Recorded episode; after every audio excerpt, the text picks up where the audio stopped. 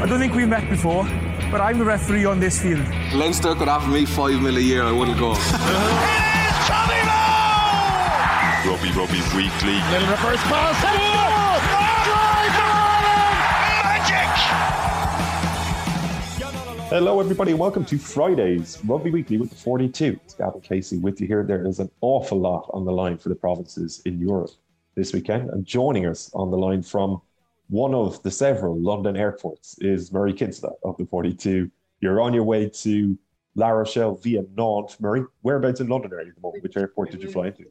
I'm in Stansted at the moment, so please forgive me, everyone listening, if you hear a bit of background noise. I tried to find the quietest spot I, I could. I was in Wetherspoons, but it was pretty rowdy in there for uh, early in the morning, people getting stuck into the pints. Um, so I've moved over some corridor and I'm here and I'm going to fly on to Nantes in a couple hours' time and drive down to, to La Rochelle. Then, really excited to get down and see that. Northampton actually are here. They just had a bit of breakfast and they're obviously on their way to Ireland a few Ulster jerseys. There's Northampton fans as well, and yeah, I love these weekends. They're just brilliant. Champions Cup, Heineken Cup. It is uh, great excitement. Can't wait to see all the rugby. It's your first time being in La Rochelle as well, isn't it? Yeah, first time going to a match there. I cannot wait to see the Marcel Deflandre, the stadium that's sold out for a 76th consecutive time for this game, which is just remarkable. 16,000, so it's not massive, but in a town of 75,000 people, that's pretty remarkable. There's four different supporters clubs. I've just been researching on that, and and it just is a, a way of life over there. I think everyone will have seen the scenes when they won the Champions Cup and came back to the town. Everyone, literally everyone, was there, and um, yeah, it'll be brilliant to feel that atmosphere. It looked and sounded brilliant last weekend. They beat Toulouse for the first time since Rog has been there. It was a massive moment for them. Toulouse rested a few, but you saw some of La Rochelle's might, and uh, he was very praiseworthy of the, the crowd afterwards. Said they helped him over the line. So they're in good nick. Ulster, as we've discussed this week on our on our pods, not in the best nick, but I suppose there's no better place to, to turn around than with this kind of challenge ahead of you. Just for listeners who wouldn't be privy to your weekend schedule when you're covering an away game for one of the provinces or for Ireland, can you talk us through how it works Friday to Sunday and how much time will you get to actually see La Rochelle and its expanses amid all of the work that you'll be doing? Yeah, well, today's pretty much travel day, so I'm trying to get a piece done for tomorrow morning um, around La Rochelle and Rog and the Irish. There's a few of them, obviously, with Ultan Dillane there and Donnacha Ryan and Enagu, the Ireland under 20s wing, a Waterford born man who's had a pretty interesting pathway to, to where he is now. Um, so, working on that, but getting this evening, Johnny Bradley from the Belfast Telegraph is also over, so we'll definitely go and grab a bite to eat and hopefully watch the Clermont Leicester match. You want to get in and and see the city and feel the atmosphere. I'm definitely better at that these days. When I was younger, I'd be probably absorbed with work that wasn't as important as actually being there. Um, so same again tomorrow. Before the match kicks off, we obviously have an evening kickoff. Try and get to see a bit of the place and understand, I suppose, why Ron O'Gara's so strong in his sense that it's exactly the right place for him for, for the next few years. And then, um, yeah, on over to the stadium, match report for final whistle plus reaction from the various um, starring cast afterwards, and, and you'll be working on follow up then for the following morning as well as Monday morning. So post match it's busy, and you've obviously got to get home. I'm flying early enough on on Sunday. Uh, so it, it's busy, but it's really exciting. It's brilliant. I was just saying to Jen, my wife, before I go, like this is one of the perks of the job still, um, and she was making the same point. So it's a it's a busy period of travel coming up. I've got this. I've got Toulouse the weekend after, then go to Portugal for the Six Nations training camp, and on to Cardiff from there. So uh, it's just a, a, brilliant time to be involved in this. Very Kinsella World Tour. I love it. And you're heading to Thomond, Glamorous Park, in fairness. Yeah, Gavin Casey's tour of tour of the southern province, uh, Cork and Limerick, got taken in everything there is to see in both counties. It's uh, yeah, I'm actually looking forward to that game. We can chat a bit Munster in a while. Um, are you back on Monday for members pod, or are you off? Yeah, sure am. Can't wait for it. Like, there's that's the fascinating thing about this weekend. Again, there's so much rugby, and that's the thing when you're traveling, you, you tend to miss bits, or you're trying to catch it when you're on the plane or when you're in the airport waiting, because there's so many big important games, as you mentioned, all four of the provinces, including Connacht the Challenge Cup, with lots on the line, or lots to gain, or lots potentially to, to lose this weekend. Yeah, we will chat about La Rochelle Ulster with Bernard Jackman on Monday for the 42 members. It's members.the42.ie. We have podcasts every Monday every Wednesday with Eoin Toolan, former Ireland performance analyst. And over the course of the Six Nations as well, there'll be post match podcasts, a lot of exclusive analysis hitting your email inboxes. uh, why not give it a go for the few months of the Six Nations? See how you get on with it. Um, if you sign up to the monthly option, you can cancel at any point. The annual option gives you a, a nice little discount as well if you prefer that. You mentioned, Mer, that uh, earlier in the week we did speak about some of Ulster's struggles. And I wanted to play a little clip of that conversation with Bernard Jackman. Um, what we got into really was some of the plights facing Dan McFarland, whether or not Ulster could be, or whether their form could be constituted as a rut at this point. They've lost five of their last six. And really just what it feels like is going wrong with them at the moment as they head to La Rochelle for this do or die game in their European campaign. There's just so many little bits in it that aren't right. Sometimes their attack is beautiful and fluid, other times they're just checking each other with passes to the inside shoulder, low passes to the first receiver, and everything stutters off the, the back of that. Um, you know, players who are who can handle the ball beautifully, just throwing silly offloads or forcing the ball, um, and everything they do now has that sense of kind of they're just inhibited and there's a there's a weight weight on their their shoulders. So that brittleness does worry me, and I I don't know. Like I'm not a professional coach. I think it's an unbelievably difficult challenge for those coaches to try and turn that around. What what tone do you set now? You've you've tried the kind of hair dryer treatment. You've publicly called them out. Um, I'm sure they're trying to be positive and say, listen, this is how close we are. This is a good Benetton team, and we should underline that really good Benetton team. I thought their performance was just outstanding, but Ulster just have to find a way to knock that brittle, uh, crumbling edge out of the game really quickly. Yeah, you mentioned their upcoming schedule: Birch, La Rochelle away, Sale at home. Then they have the Stormers as well in their first league game back. So no rest for the wicked. What do you do this week if you're at Dan McFarland and his support um, staff? Yeah, uh, look, it depends what they've tried already. You know, and, and all we've seen is the you know what what what's been given to the public in terms of the the hair dryer um, treatment that Dan um, let you let you imagine followed on from Dan's press conference where he was highly critical of of, of their effort. Um, I think you got to look at games game management. So what players players if they're lacking confidence or or there's something wrong, they love a reconfirmation of actually what the plan is. So to basically you're going to get you've got a quality opposition. The atmosphere is going to be intense. Nobody expects Ulster to to do anything, um, and you, what you got to do is try and create create um, an energy and a and a vibe going down there, um, and and to be able to get two or three things out of that that you've targeted. So no matter what the result is, the players feel like they've turned a corner, you know, and and turn turn the page to use the the terminology they do. Um, so what you know what is that? Uh, uh it, we know their line out maul is, is good, but realistically, is that going to be a key to winning the game against La Rochelle? Probably not, because it's only I would say it's only very good against teams that are bigger and more powerful than, which are not going to be this weekend. But um, there'll be certain things that they can target against La Rochelle um, that will hopefully get them back uh, on track. Because I, I and, and the boring thing is they don't if they don't get some kind of performance down there, and games away in France against good teams can get out of control for you pretty quickly. Well, then you know uh, it could become catastrophic uh, or disastrous for the week after, obviously, which is a big home game against Sale, but then that Stormers game, and then suddenly they're looking over their shoulders, and maybe they're not going to get a, you know, they're not going to be a top four side in, in the URC, which um, it would mean at the end of the season they've they've made a massive step back. Like the reality is, a lot of teams go through little dips during the season. Ulster going through uh, probably two little dips together at the moment, um, joined up in, in consecutive weeks. Um, and if they get back on track and they finish second or, or third, you know, and, and, and um, it's not going to be remembered. But um, I think if they don't find a way to get that group excited by the opportunity to play against La Rochelle and, and have two or three things that they identify as key to being in the game and then implementing them.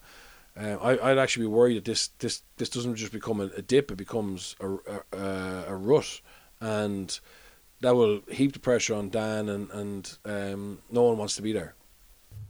Mm. Yeah, it, it is already a rut for me. Uh, like this is this is this is disastrous in, in my eyes. You know, because it just hammers home those doubts that we had that maybe they themselves have about themselves. Like if this pressure is causing so much strife right now, then what what happens when they get back into knockouts potentially and have that kind of pressure on them? Like if this was Munster, I think we'd be talking about crisis. I, I honestly do. Like it, it's a really worrying trend of, of games and like that's the reality of rugby. You're right, Birch. Like there's a couple of things there that even there's a bit of misfortune, even for the Benetton try where they score off the turnover. It's turnover, turnover, and actually the Ulster players are swinging positively to get in shape to react to try and score off the turnover, and then there's no one to to, to guard the blind side. It's it's a little bit of misfortune there, but it's just such a um, uh, it's just such a bad run now, and it seems that the errors and the mental uh, muddiness is just repeating itself and repeating itself. And yeah, listen, things can can change quite quickly, but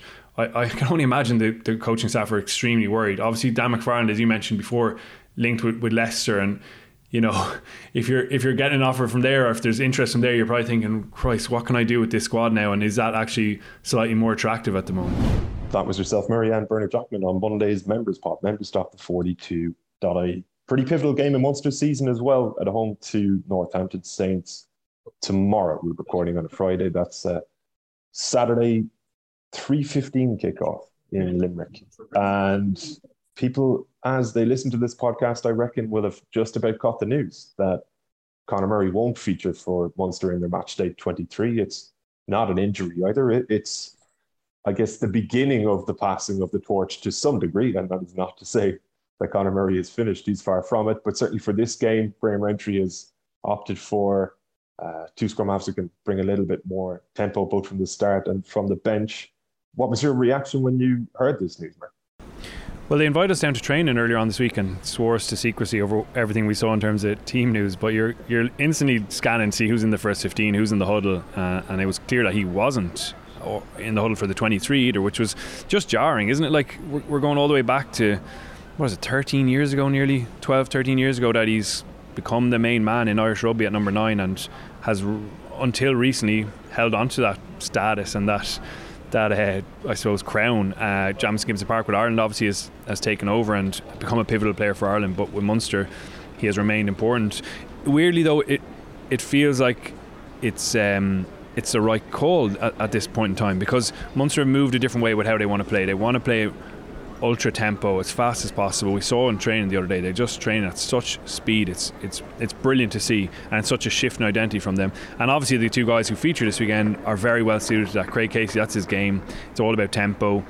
It's about making decisions on the fly. Patterson, the, the same. They're two guys who they really almost bounce in and out of the breakdown, if that makes sense. It's like the breakdown absorbs them and then rebounds them back out. So they very rarely lose a lot of pace when they go to scoop up the ball. Whereas obviously Conor Murray is a taller guy. He's got a little bit of a different technique. He'll stand and, and fire off the passes. Not to say he, he can't do that really well. And indeed, I actually think he's been good off the bench for Ireland and at times for Munster, including that Ulster game where uh, Ben Healy got a lot of the kudos, but Murray was excellent off the, the bench as well.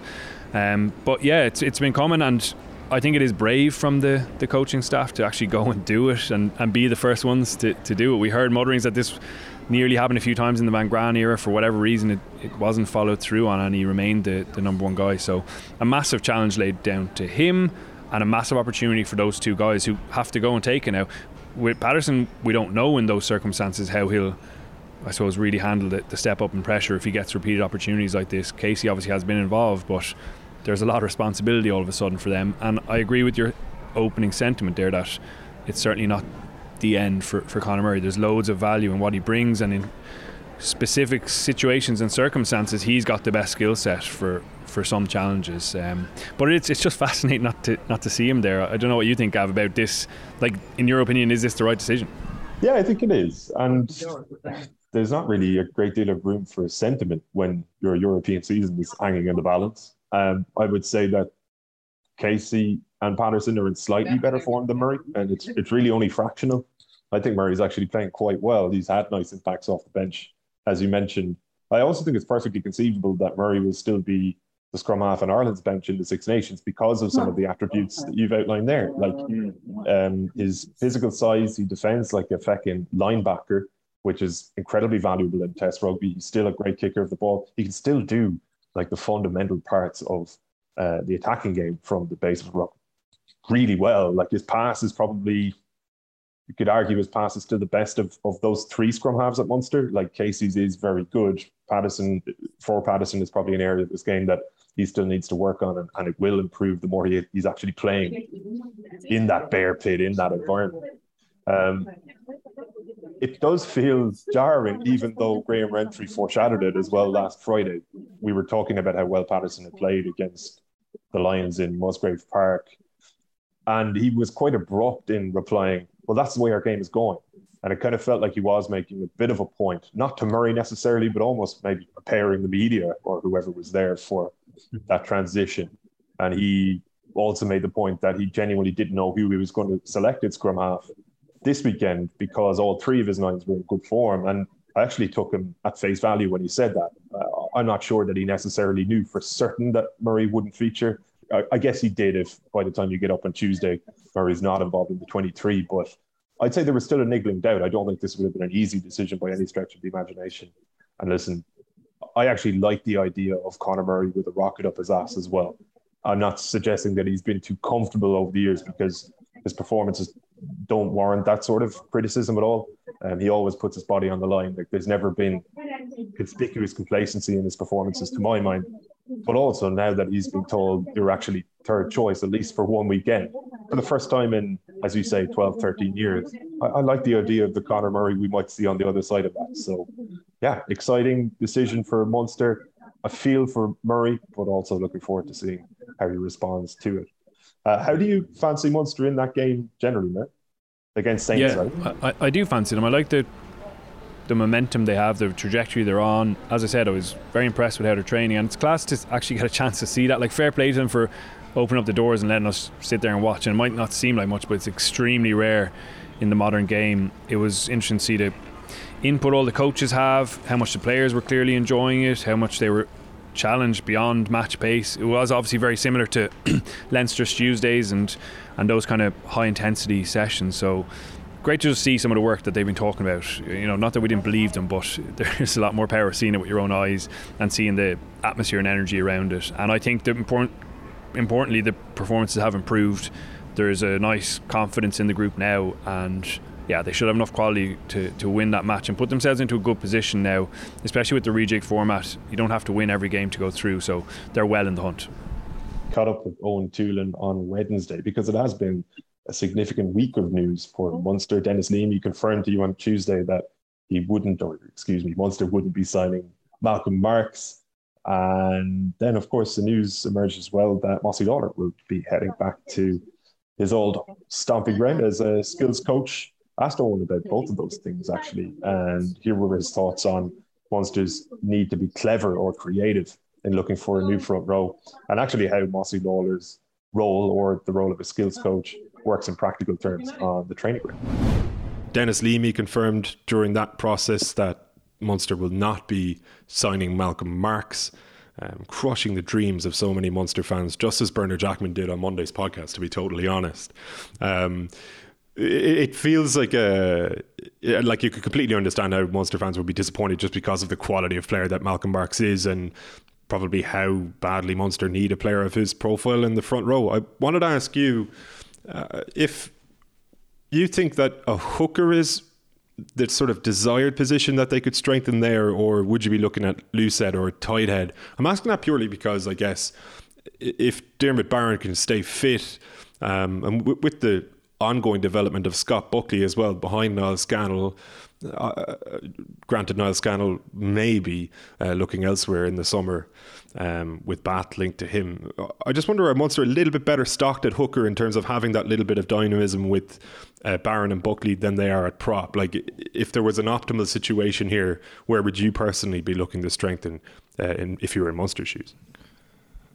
Yeah, I think I'd agree with you. I think Loosehead, well, predominantly tight head, uh, is an area where I think it would make a huge difference and difficult to build experience in that space. They had a huge run of games, and I think I think what did Munster concede was it six scrum scrum infringements at the weekend against the Lions, uh, and we understand the importance um, of the tight head to a scrum plus your your tight head lock in, from a scrummaging perspective.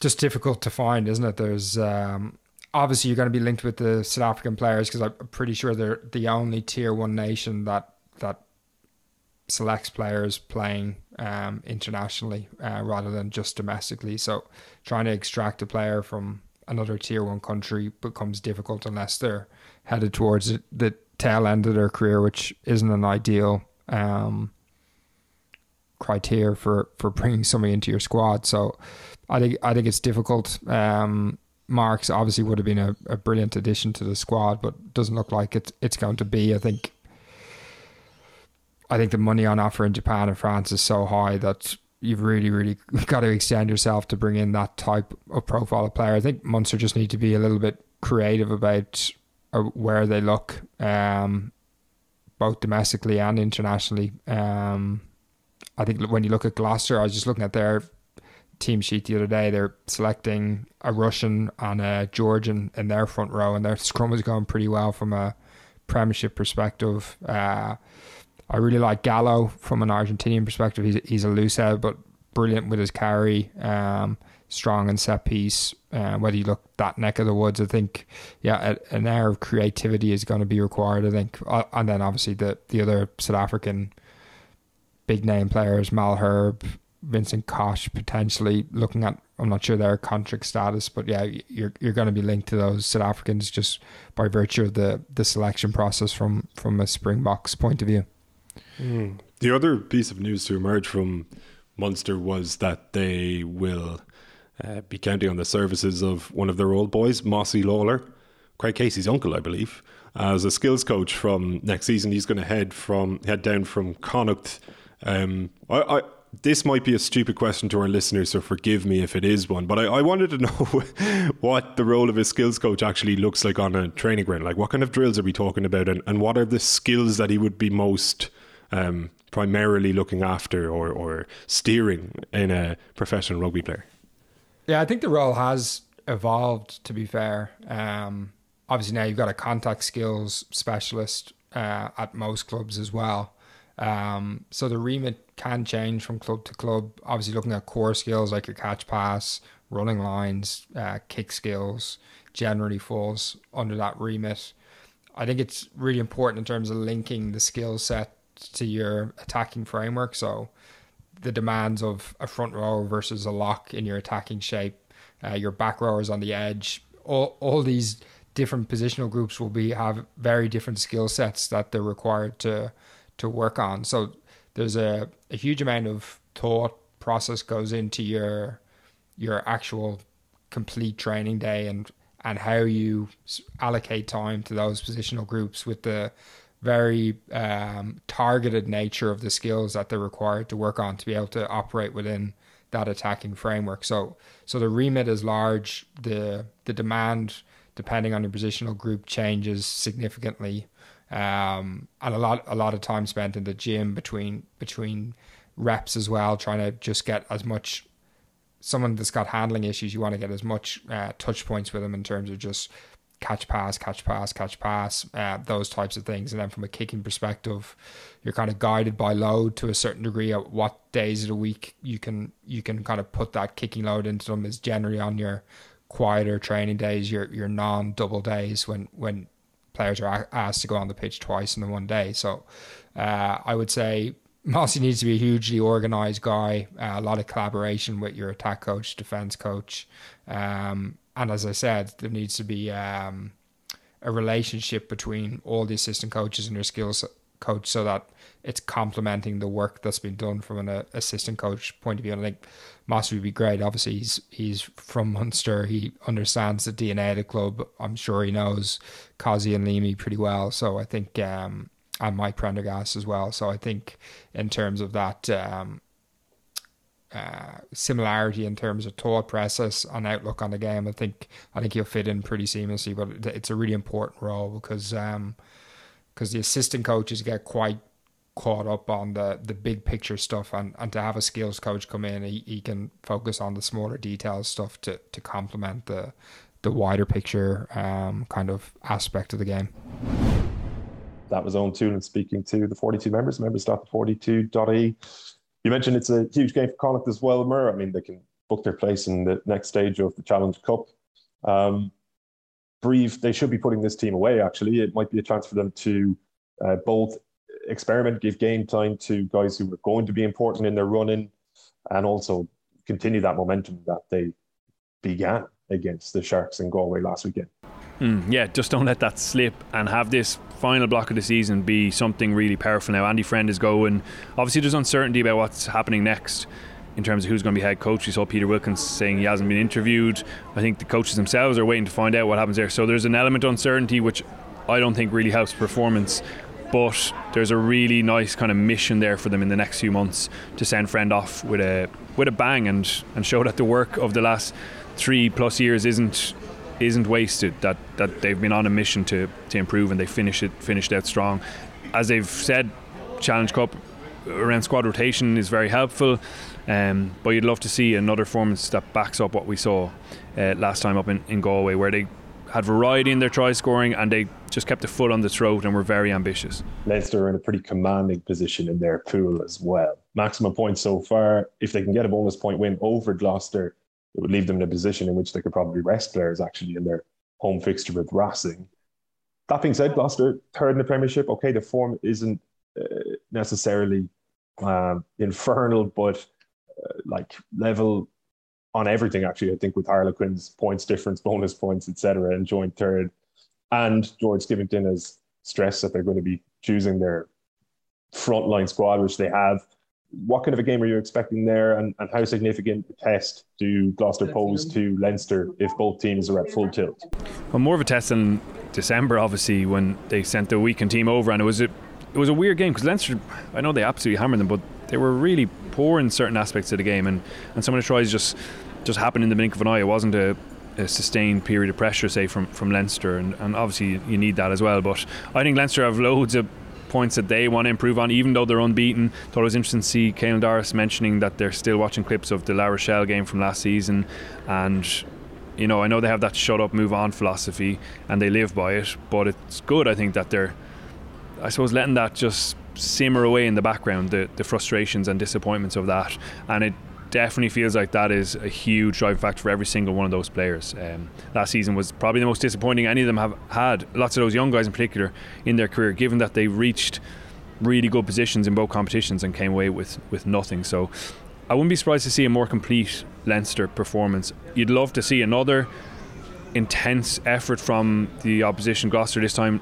as with Ospreys last weekend, who really made them work for it and deliver something really impressive for those 10 minutes we spoke about on the, the members pod. So I'd love to see a, an even more complete Leinster performance. And I know that's nitpicking because they've continued to win and win, but there's always been little kind of issues in, in each of those victories. So um, something, yeah, something more comprehensive would be great to see. One last one before I let you catch your plane there. How excited are you for this Drive to Survive Six Nations equivalent that Netflix are working on? Yeah, I can't wait. I, I just hope the access is as good as we're all imagining. It's weird that we're going to have to wait a year, but once you settle into that rhythm, I think year on year it could be it could be great. I, I just hope we get really good change room insights and chats. Uh, the the recent one about Ireland's. Um, series success in New Zealand done by our, our friend Ross Whitaker was a great watch. And the best bits are those little snippets behind the scenes. You know Andy Farrell on the, the phone to his family after they've won his words to the players. Uh, that's what people want. That is like there's massive massive appetite for it. And it's great to see that there's a, a willingness. Even you're seeing clubs do it themselves some of the national unions doing themselves. And yeah like this is it's an entertainment industry at the end of the day and people want the the juicy bits behind the scenes. So I can't wait to see Johnny Sexton absolutely ripping someone to shreds on the training pitch. Like we've heard loads, but not quite seen as much. yeah, you'd wonder will he temper it if the cameras are on? I'd suggest probably not. it's just a shame England weren't thinking of the content, I guess, when they made their recent coaching changes, isn't it? yeah, exactly. What not going to be the most appealing. Yeah, get Eddie on a, a sort of an office style interview cam, maybe see what he makes of it all we'll leave you go for now. Have a great weekend, Mark. Go well. Cheers, bon weekend. Yes, you too. I don't know actually off the top of my head what the response is, response is in French. Uh, go on. Do you know it? Uh, toi aussi? Et vous? No? Yeah. Yeah. I can't remember. I'm, I'm rusty. I, I better freshen up here before I land in because I have to rent a car and I'm not sure if they, they speak English, so I better uh, do some practice here. And thank you to all of our listeners as well. It's members.the42.ie if you want to join us on Monday. We'll be looking back over all of the provinces games from the weekend. That's our cue. Mind yourselves. Have a great weekend. Enjoy the tomorrow. Take it easy. I don't think we met before, but I'm the referee on this field. Leinster could offer me five mil a year, I wouldn't go. Robbie Robbie Weekly. Little reverse pass.